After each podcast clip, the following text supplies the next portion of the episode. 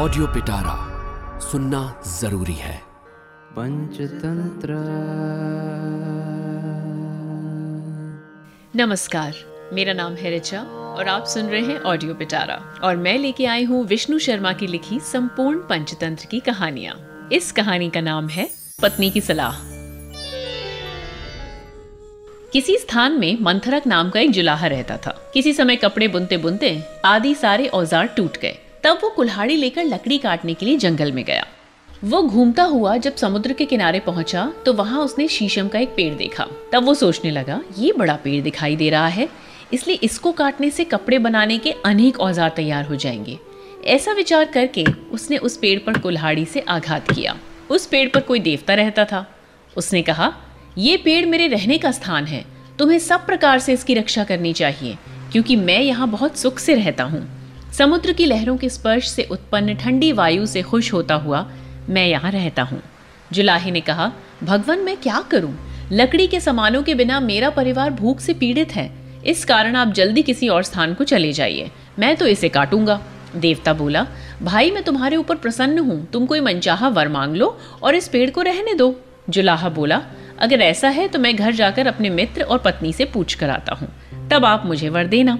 देवता ने कहा, बहुत अच्छा। ये प्रतिज्ञा करके वो जुलाहा खुश होकर अपने घर को चल दिया।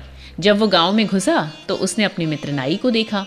उसने देवता की बात सुनाते हुए कहा, अहो मित्र, मुझे एक देवता सिद्ध हो गया है। कहो उनसे क्या मांगू? तुमसे यही पूछने आया हूँ। नाई बोला, भद्र, अगर ऐसा है तो उससे राज्य मांग लो, जिससे तुम राजा बन जाओगे। और मैं तुम्हारा मंत्री, फिर हम दोनों यहाँ सुख भोग कर परलोक का सुख प्राप्त करेंगे। कहा भी है। हमेशा दान देने वाला राजा इस लोक में कीर्ति प्राप्त करके उसके प्रभाव से स्वर्ग में देवताओं का चाहने वाला बनता है। जुलाहा बोला, है तो ऐसा ही, परंतु वो जरा अपनी पत्नी से भी पूछ लूँ। वो बोला, भद्र, ये बात शास्त्र के विरुद्ध है कि पत्नी से सलाह ली जाए, क्योंकि वो कम बुद्धि वाली होती है। कहा भी है, स्त्रियों को भोजन वस्त्र देना चाहिए ऋतु काल में संगम करना चाहिए और आभूषण भी दे देना चाहिए, परंतु उनसे सलाह नहीं लेनी चाहिए।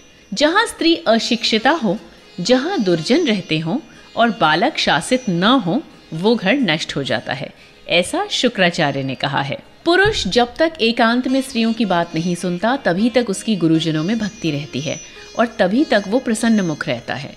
स्वार्थ में तत्पर स्त्री केवल अपने ही सुख में मग्न रहती है। सुख के अभाव में उसको कोई भी प्रिय नहीं रहता, पुत्र भी नहीं।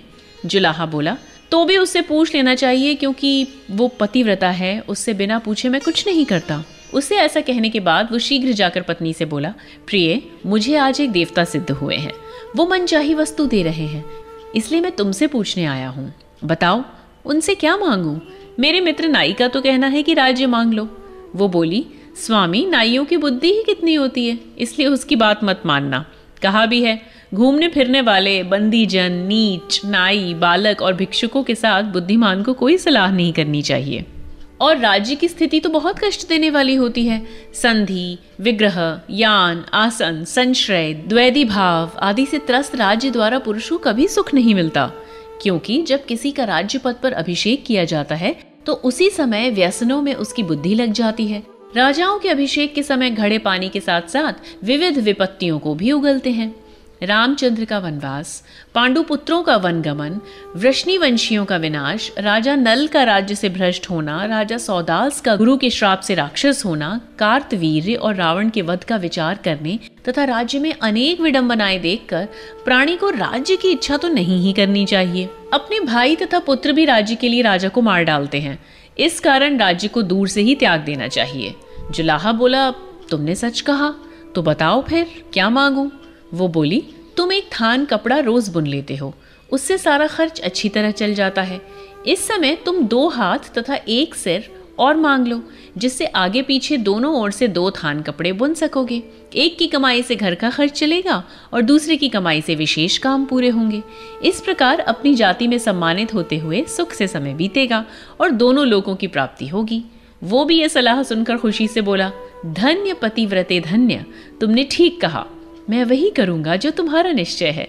इसके बाद जुलाहा वहाँ जाकर देवता से बोला, भगवान, यदि आप मुझे कुछ मनचाहा देना ही चाहते हैं, एक वर देना चाहते हैं तो दो हाथ और एक सिर पीछे भी दे दीजिए। ऐसा कहते ही वो उस समय और दो सिर और चार हाथों वाला हो गया। इससे खुश होकर वो जब घर आने लगा तो रास्ते के मनुष्यों ने, ये राक्षस है। ऐसा समझकर लकड़ियों और पत्थरों के प्रहार से उसे इतना मारा कि वो मर गया। इसीलिए मैं कहता हूँ, जिसको स्वयं बुद्धि नहीं है और मित्र का भी नहीं कहना मानना, वो मंथर जुलाहे के समान नष्ट हो जाता है। चक्रधर बोला, ये सच है, सभी लोग अश्रद्वे आशा, पिशाचिनी के फेर में पड़कर मज़ाक बनते हैं।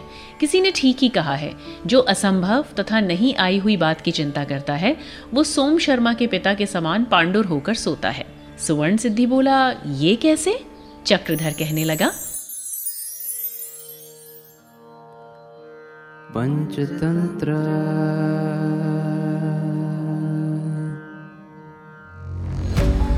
ऑडियो पिटारा सुनना ज़रूरी है।